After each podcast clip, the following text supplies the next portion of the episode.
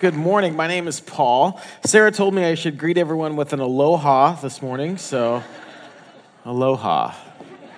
Um, I'm one of the pastors here, thrilled that you are here with us. Like she said, we are continuing our series in the book of Colossians. So if you have a Bible, if you have a copy of the Scriptures, either on a smart device or you got a hard copy, open to the book of Colossians. We are in chapter three. I want to just reiterate that announcement that was just made about what's happening with our children's ministry this summer. So uh, I know your house and your family life probably kind of ramps up actually a little bit in the summer because you're trying to plan uh, vacations and different things uh, to keep the kids busy, or just kind of different ways to get out that maybe you can't get out during the rest of the year. So our house gets pretty busy here.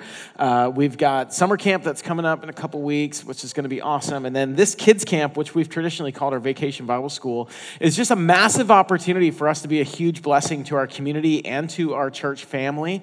Um, I, I was sharing at the last hour how children's ministry has just been so pivotal in my own life uh, because my my kids, my kids have just learned so much about Jesus and have come to faith through the children's ministry here. But Vacation Bible School was the way that I first heard about Jesus. These people came to our house. This was a long time ago, uh, but people actually came to our house, knocked on the door and be like, hey, we'd like to take uh, your children to a church, a place you've never heard of, for a week for a Vacation Bible School, something my parents had never heard of. And they were like, yes, please, just take them. We don't even know who you are. Um, but get on that strange bus with those strange people. And uh, but that's how I first heard about Jesus, so that was pretty awesome. So you have an opportunity uh, to really make an impact that has a ripple effect through generations. It's amazing what God does in these kind of stage of life ministries. So both for our kids camp, and then also what one of the things that we do with our children's ministry, we have Sunday school volunteers who are right now caring for kids and caring for kids at last hour as well.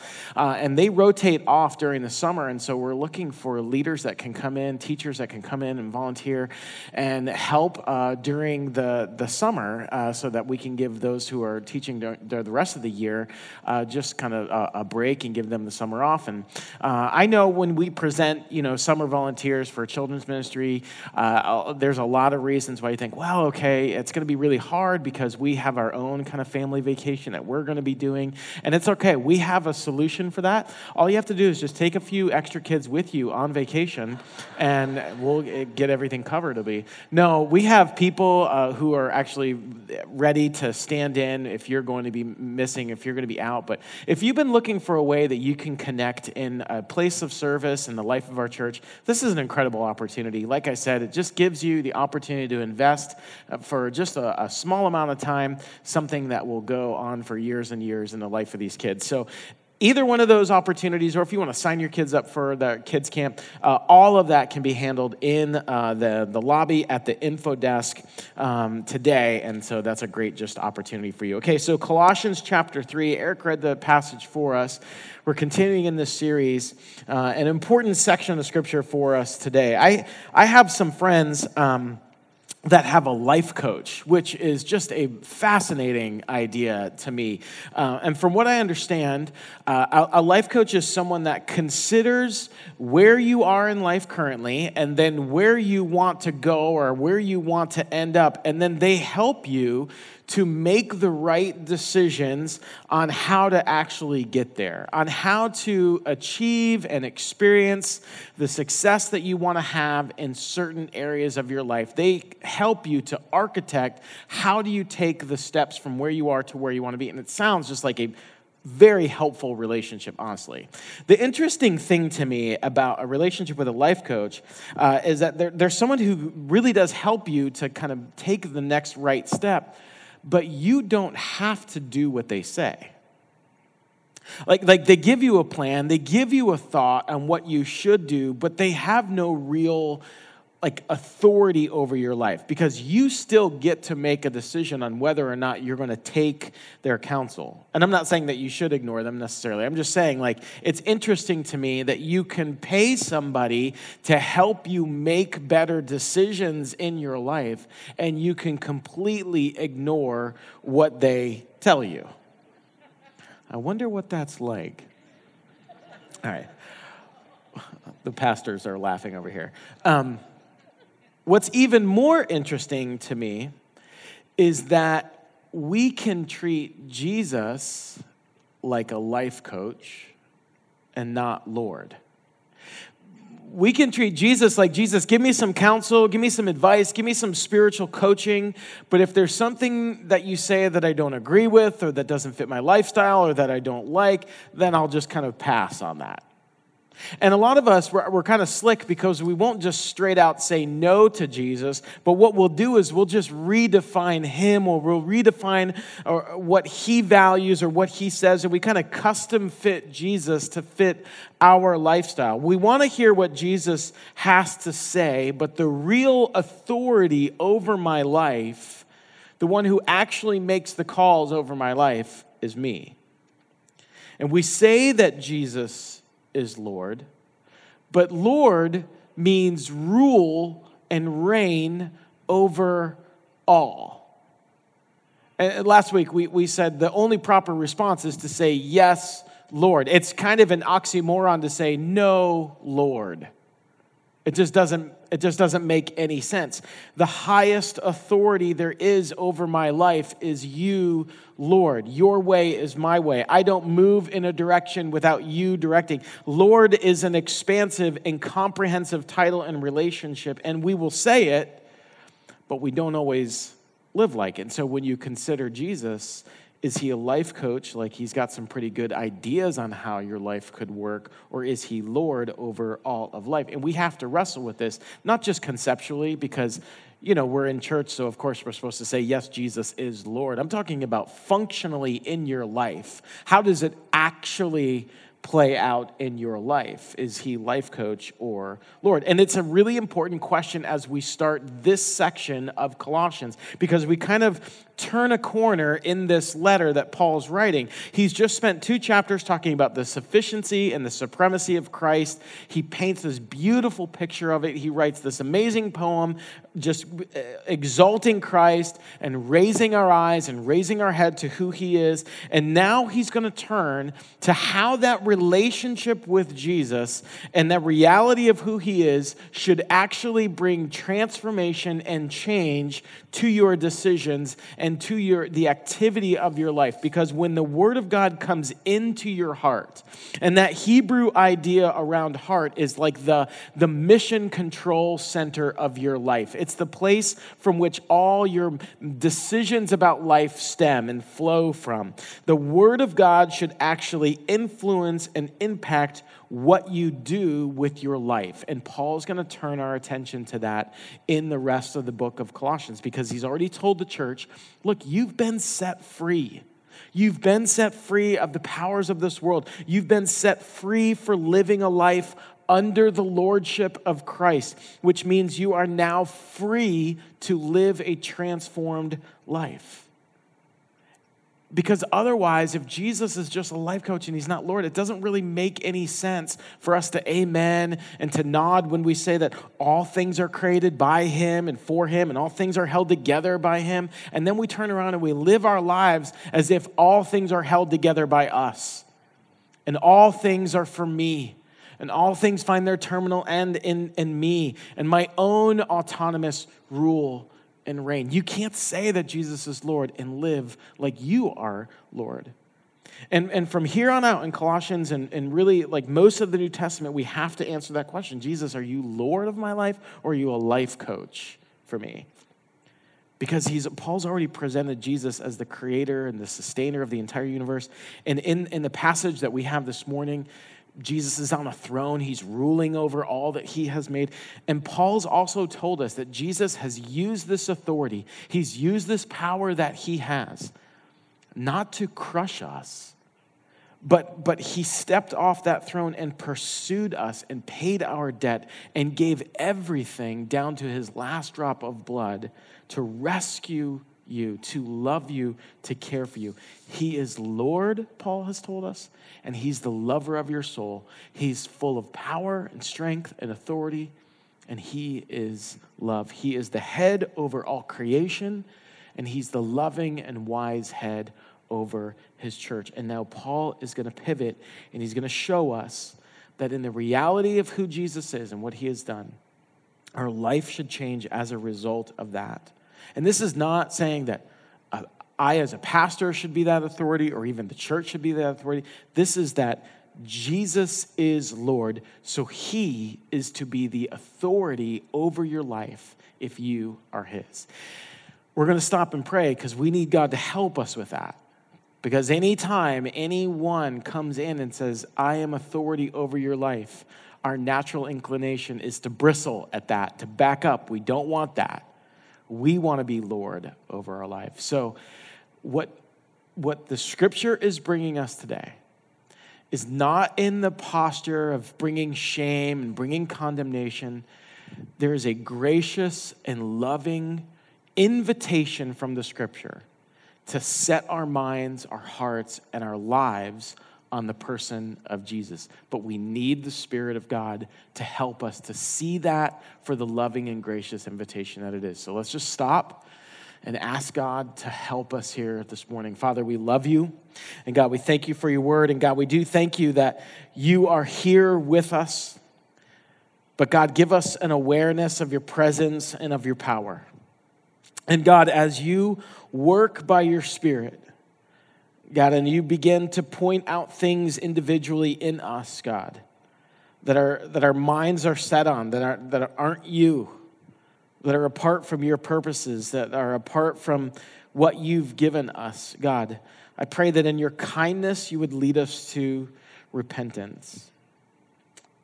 But God, we uh, we cannot do this work on our own or in our flesh.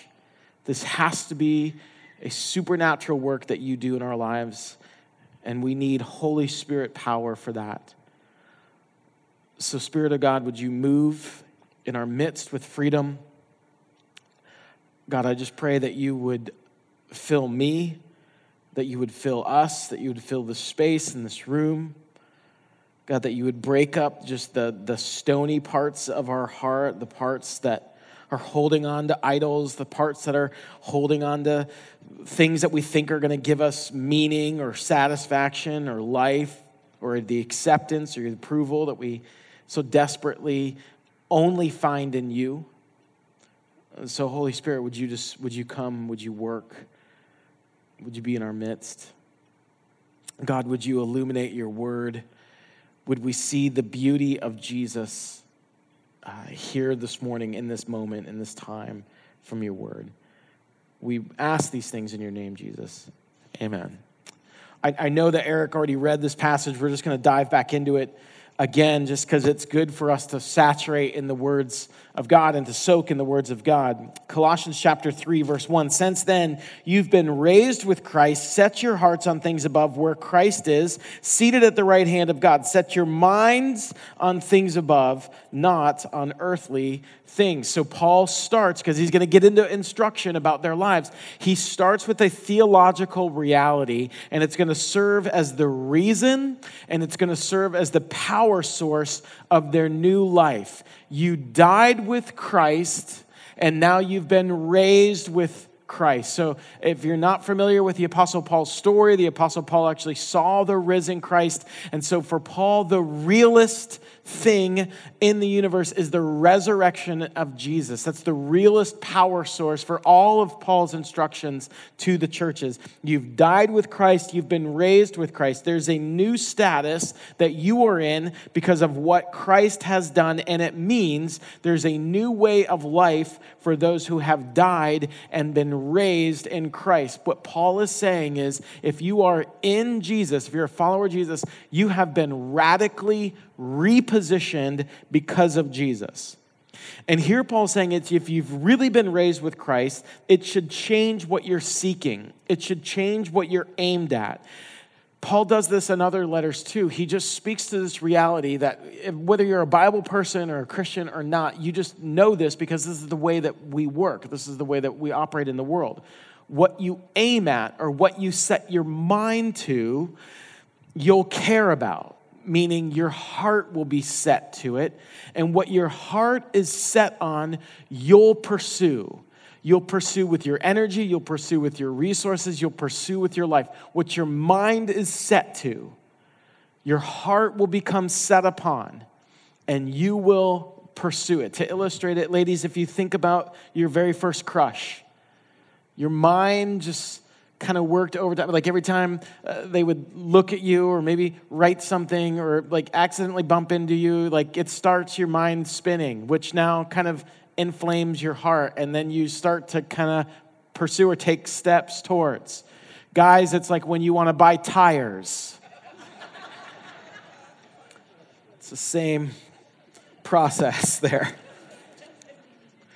And what Paul is saying, since you've been raised with Christ, your life has a whole new set of pursuits. If you've been raised with Christ, I pursue Christ and what he desires, not culture and what its desires are. Before you were a follower of Jesus, your sights were set on all kinds of different things. You're pursuing all kinds of things. You're just pursuing whatever you wanted. Before you were a follower of Jesus, you never thought, I'm made by God for God. You just think, I want that. I'm going after that. That will bring me some kind of recognition. That will bring me some kind of pleasure. That will bring me some kind of fill in the blank. You're wise in your own eyes. You never even give another thought that there should be other pursuits in life. You just pursue what you want. And and that what Paul is saying is we've been raised with Christ. You died, you've been raised with Christ. You're a totally new creation. Now start seeking the things that are above where Christ is seated at the right hand of the throne. Jesus, if he's on the throne and he's above all, he must know better how this world works and how I am to work in this world. And so I'm going to take all my cues from him. Now, we have to we have to rightly apply this, because when Paul is talking about seeking what is above, he's pointing to an eschatolo- eschatological reality, meaning there's a divine reality that's coming, a future that is coming. So set your sights on that. This is really important, because Paul is not trying to say that the world that we live in now is useless. He's saying we live in this world, and this world matters. Our sights are set on heavenly realities, and the where our sights are set should impact and dictate how we live in this world. There's a commentator um, that I read this week that was talking about this. This is a long paragraph we're going to put on the screen, and I'm going to go slow because I want you to really track what he's saying. He says it well here. The heavenliness of Christian existence does not mean that real life is in some other realm and human life on earth is doomed to be a shadowy, unauthentic existence. If that were true, the Apostle Paul would not devote so much attention to the personal, domestic, communal, and societal aspects of Christian living. If you're familiar with the writings of Paul's, he writes extensively on those things. Believers live in the exalted Christ and he in them. That's what this passage is saying. Therefore, he calls them to live out in earthly structures and relationships. Read, all of life, the life of heaven within them is all for Jesus. Christians are not called to escape the world, but to be obedient to God within it, allowing the transcendent dimension where Christ reigns to set the priorities for our lives. Paul is not calling for a spiritual escapism or encouraging believers to just kind of always have their head in the clouds. Um, Dietrich Bonhoeffer was a pastor and a theologian, uh, and he wrote a, in a work called Thy Kingdom Come. He, Bonhoeffer died in a in a Nazi concentration camp. He spent two or three years in a, in a Nazi concentration camp, and he was hanged in that in that camp. And he writes in Thy Kingdom Come, talking about a Christian's disdain for earth in times of trouble. So often when we're in a time of trouble, we're in a time of suffering, we just have a real like disdain for, for earth and for the life that we have here. But he says this, he says, Christ does not will or intend this weakness. Instead, he makes man strong. He does not lead man in a religious flight from this world to other worlds beyond. Rather, he gives him back to the earth as its loyal son, meaning he strengthens us in the midst of suffering, in the midst of trouble, so that we are a blessing in this life. the aim, what Paul is aiming at, he's saying, I want you to have a heart that is fixed on God, that avoids being ensnared by the lure and entanglements of this world. It doesn't mean that you are to completely cut yourself off from the responsibilities of this life.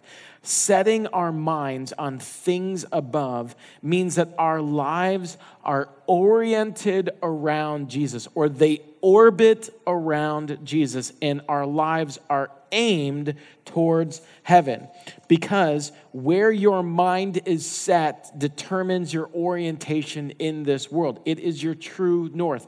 It sets the direction of what you go after. If I set my mind on Jesus, if I set my heart on Jesus, I am going to orient my way of thinking, which means I will orient my affections, which means I will orient my pursuits and my way of living after him. I need to have the mind set on Christ so that I can have the mindset of Christ in my relationships, in my vocation, when I'm at school, in different environments and spaces, wherever God takes me. Pastor Brian will talk about this a lot. He talks about how we improv Jesus in the places that God takes us. It's because my mind is set on Christ, and so I have the mind set of Christ. And so when I step into a place or step into a relationship or have different encounters in different environments, I'm stepping in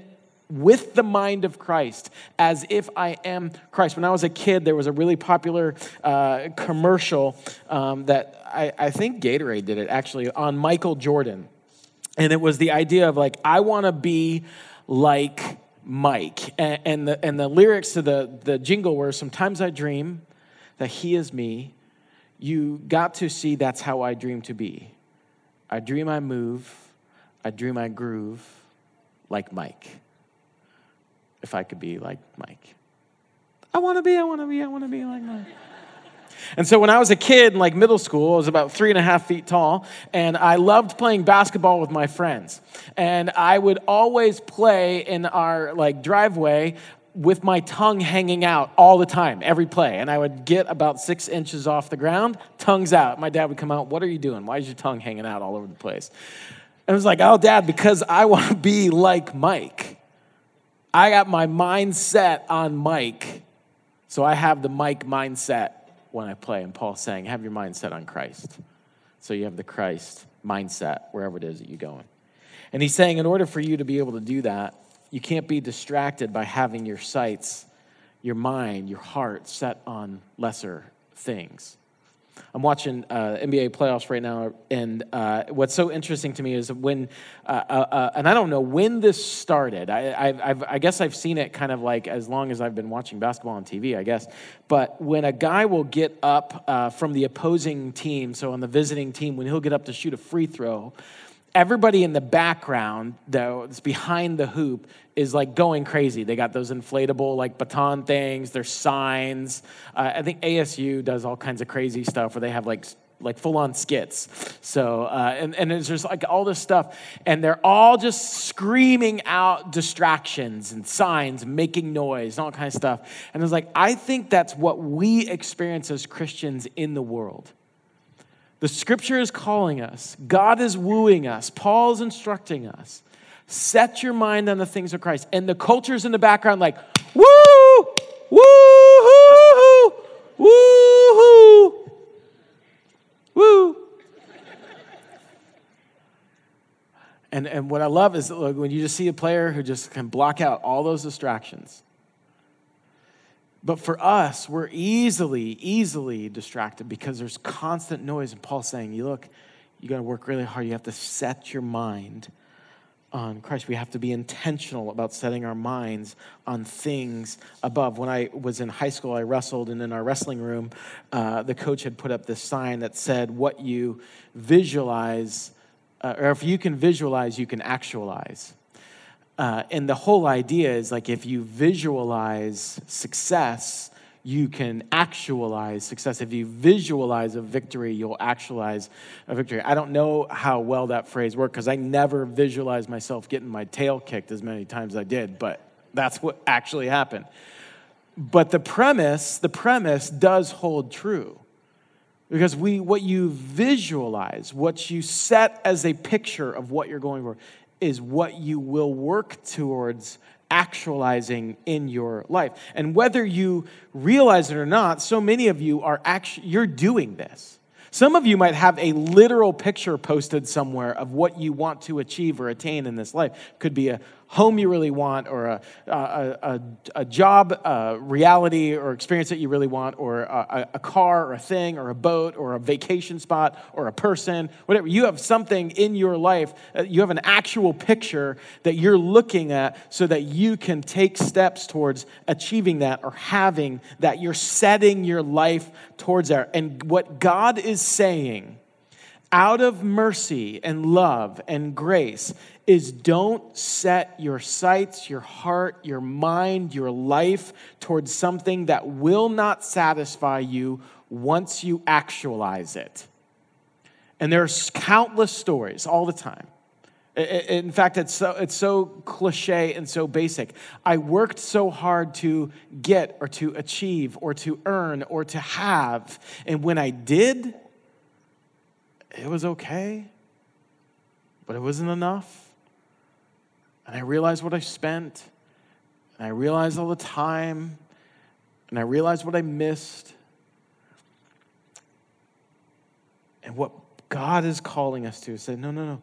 Set your mind on things above so that you can properly see this life and the things that you have in this life and the things that you don't have in this life, so that you can see blessing properly, and so that you can see suffering properly, so that you can see that you are part of an eternal story, and the Almighty God in his sovereignty has placed you in the family, in the city, in the occupation that you're in, and all the ups and downs and highs and lows of your story are for his glory and his purpose and your ultimate goal. So we are to use whatever God has given us and use it in the most excellent way, because our sights are set on eternity. Look at the last couple verses and we're almost done.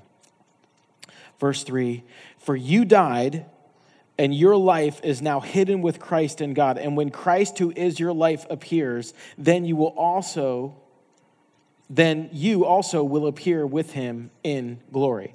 Okay, so there's three things real quick as we draw to a close that Paul's just gonna kind of get our attention around. One is a life that's put to death. The second is a life that's hidden in Christ. And then finally, a life for the glory of Christ. When God saved you and by grace brought you to a decision to follow Jesus, the scripture teaches us you are consumed by Jesus, meaning Jesus should change everything about you. And what happens is, a lot of times we will approach our life with God as more of kind of like a remodel than a complete reconstruction. Like, Jesus, if you have to come in and you got to pull up some carpet and put down different flooring, you got to paint, and you have to kind of change, you got to put some shiplap up, because we all know God loves shiplap. Um, that's fine. But when I stare out the window and I see that you're pulling a wrecking ball up to the house and you're going to tear up the very foundation, that's where I start to really kind of lock up. Because we have certain sins, we have certain mindsets, we have certain behaviors and beliefs that Jesus has to completely tear down, that he completely has to remove to rebuild in their place his better way of living. And Paul uses really strong, like, funeral language here for those, for that process.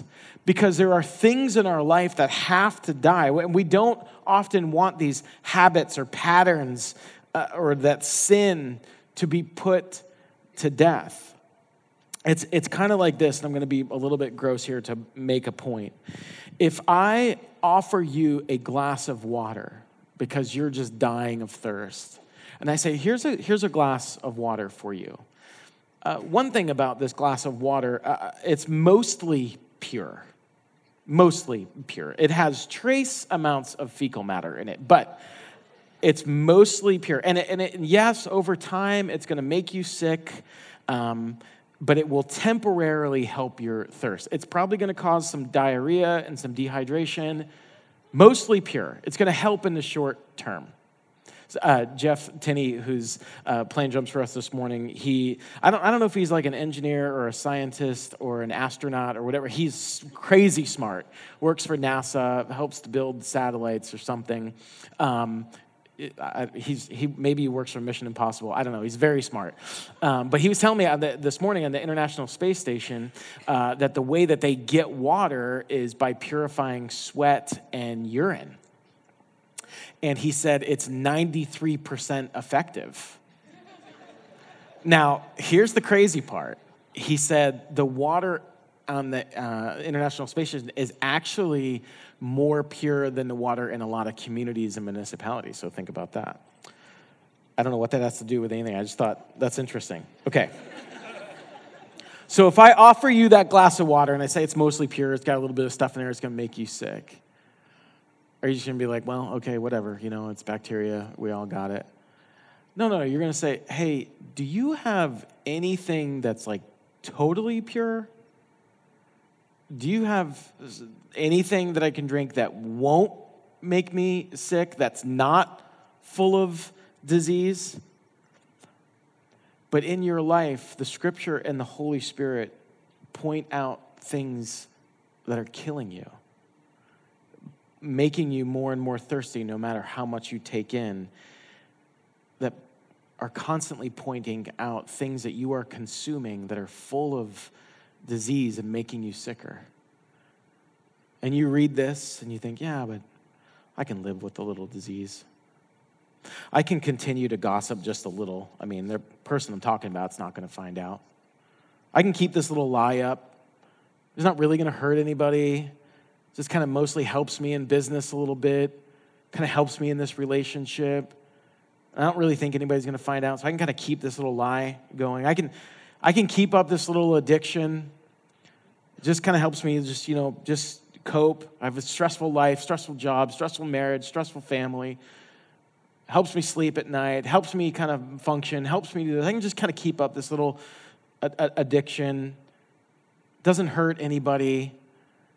I-, I can continue to consume and to scroll through content that just makes me more and more anxious and just makes me more and more insecure, just makes me covet and compare more and more. But you know what? It's everybody's everybody's on it. Everybody does it. It's just the way the world works. It's just the way that culture works. I can just let trace amounts of disease hang around in my life. Jesus actually has something to say about this in Mark chapter nine. He says this. He says, if your hand causes you to stumble, cut it off. It's better for you to enter life maimed than with two hands and go into hell where the fire never goes out. And if your foot causes you to stumble, cut it off. It's better for you to enter life crippled than to have two feet and be thrown into hell. If your eye causes you to stumble, pluck it out. It's better for you to enter the kingdom of God with one eye than have two eyes and be thrown into hell where the worms that eat them do not die and the fire is not quenched. It's pretty intense, Jesus. He's clearly not about mutilating your body. But he's trying to see, trying to help you to see just how egregious sin is in your life. And just how important it is to put to death. We're going to hear more about that. But if we felt the same way about sin in our lives as we do about the water we drink, we probably wouldn't comfort ourselves that the pollution level in our lives is an acceptable level. We wouldn't believe the lie of the culture that a little disease in your life is acceptable. And Paul is not talking about behavior modification. Like, as long as you just stop doing a few things and you start, like, serving at church, you're good. Paul is talking about renewal. He's talking about resurrection. Uh, E D Martin says this, the process as described is not a matter of gradually changing the old into something better, but of, and I love this phrase, progressively actualizing the already existing new creation. There's resurrection in you if you are a Christian. And what Paul is trying to call us to is actualizing that resurrection life that resurrected life. And we do not do this on our own willpower. This is not a like, hey, you better pull yourself up by your bootstraps kind of talk. Paul doesn't have that kind of talk. The gospel doesn't talk like that. The power comes from our having been raised with Christ and from the one who raised him from the dead. The irresistible compulsion to sin is replaced by the irresistible power of God. So first, Paul says there's a there's a life, there's a there's a death. Second, there's a hidden life. You are in Christ. Your old life is gone. I, I should have got a, a picture of this, but you know those like uh, Russian nesting dolls? It's like there's a there's a doll, and you take the lid off, and like, oh, look, another doll, another doll, another doll, another doll. It's that kind of picture, like you are hidden in Christ. Your old life is gone. So what Jesus is saying is like, where I go, you go. Where you go, I go. When he died, Paul says, uh, I died. When he beat death and rose, I rise. New life is mine. I am a new creation. I mentioned Saint Augustine last week, and Saint Augustine, as I was telling his story, um, before he knew Jesus, before God saved him, he was a sex addict, and he went back to uh, one of the old towns that he used to kind of hang out in, and he ran into an, an old relationship, kind of an old flame, and as the story goes, uh, she went up to him and whispered in his ear, Augustine, it is I.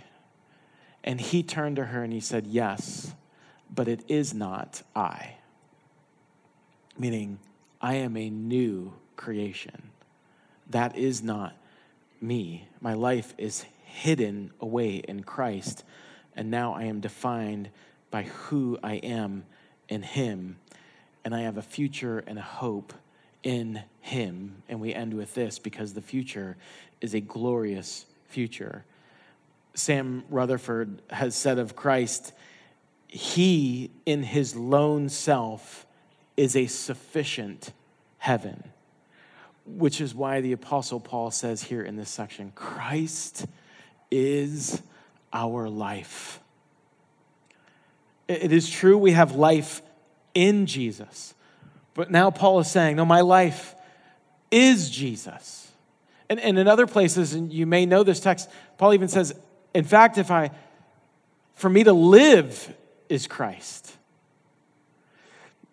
Jesus is the pearl of great price. He's the treasure in the field that you sell everything else have so that you can have. He's the rose of Sharon, the lily of the valley. The fairest have ten thousand, the scripture says. We don't have the vocabulary or the words to properly describe the brilliance and the beauty of who he is. And the call here of the scripture and the invitation from our loving Father to set our minds and our gaze and our focus and our hearts and our lives on him is an invitation of grace and love towards brilliance and beauty in the person of Jesus. Set your mind and your life on that which is most beautiful.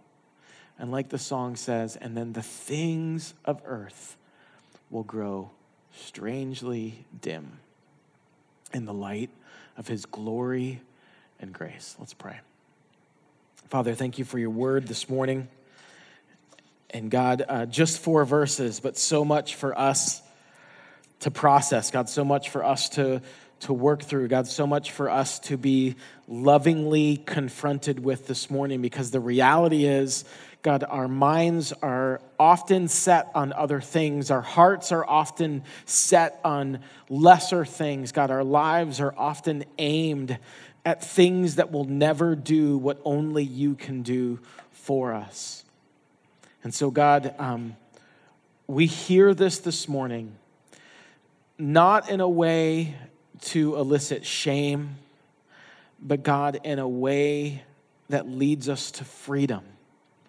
And so, God, would we, would we hear it? Would we have ears to hear the call to freedom this morning from your word? Freedom in you, freedom to live under your loving rule and reign, because your ways are the best ways. Your ways are the highest ways. And God, they lead us to flourishing. They lead us to life. God, they keep us in step with you. I And so, God, we just, we thank you for your kindness this morning. And God, so fix our, fix our eyes, fix our gaze, fix our hearts and our lives on you. In Jesus' name.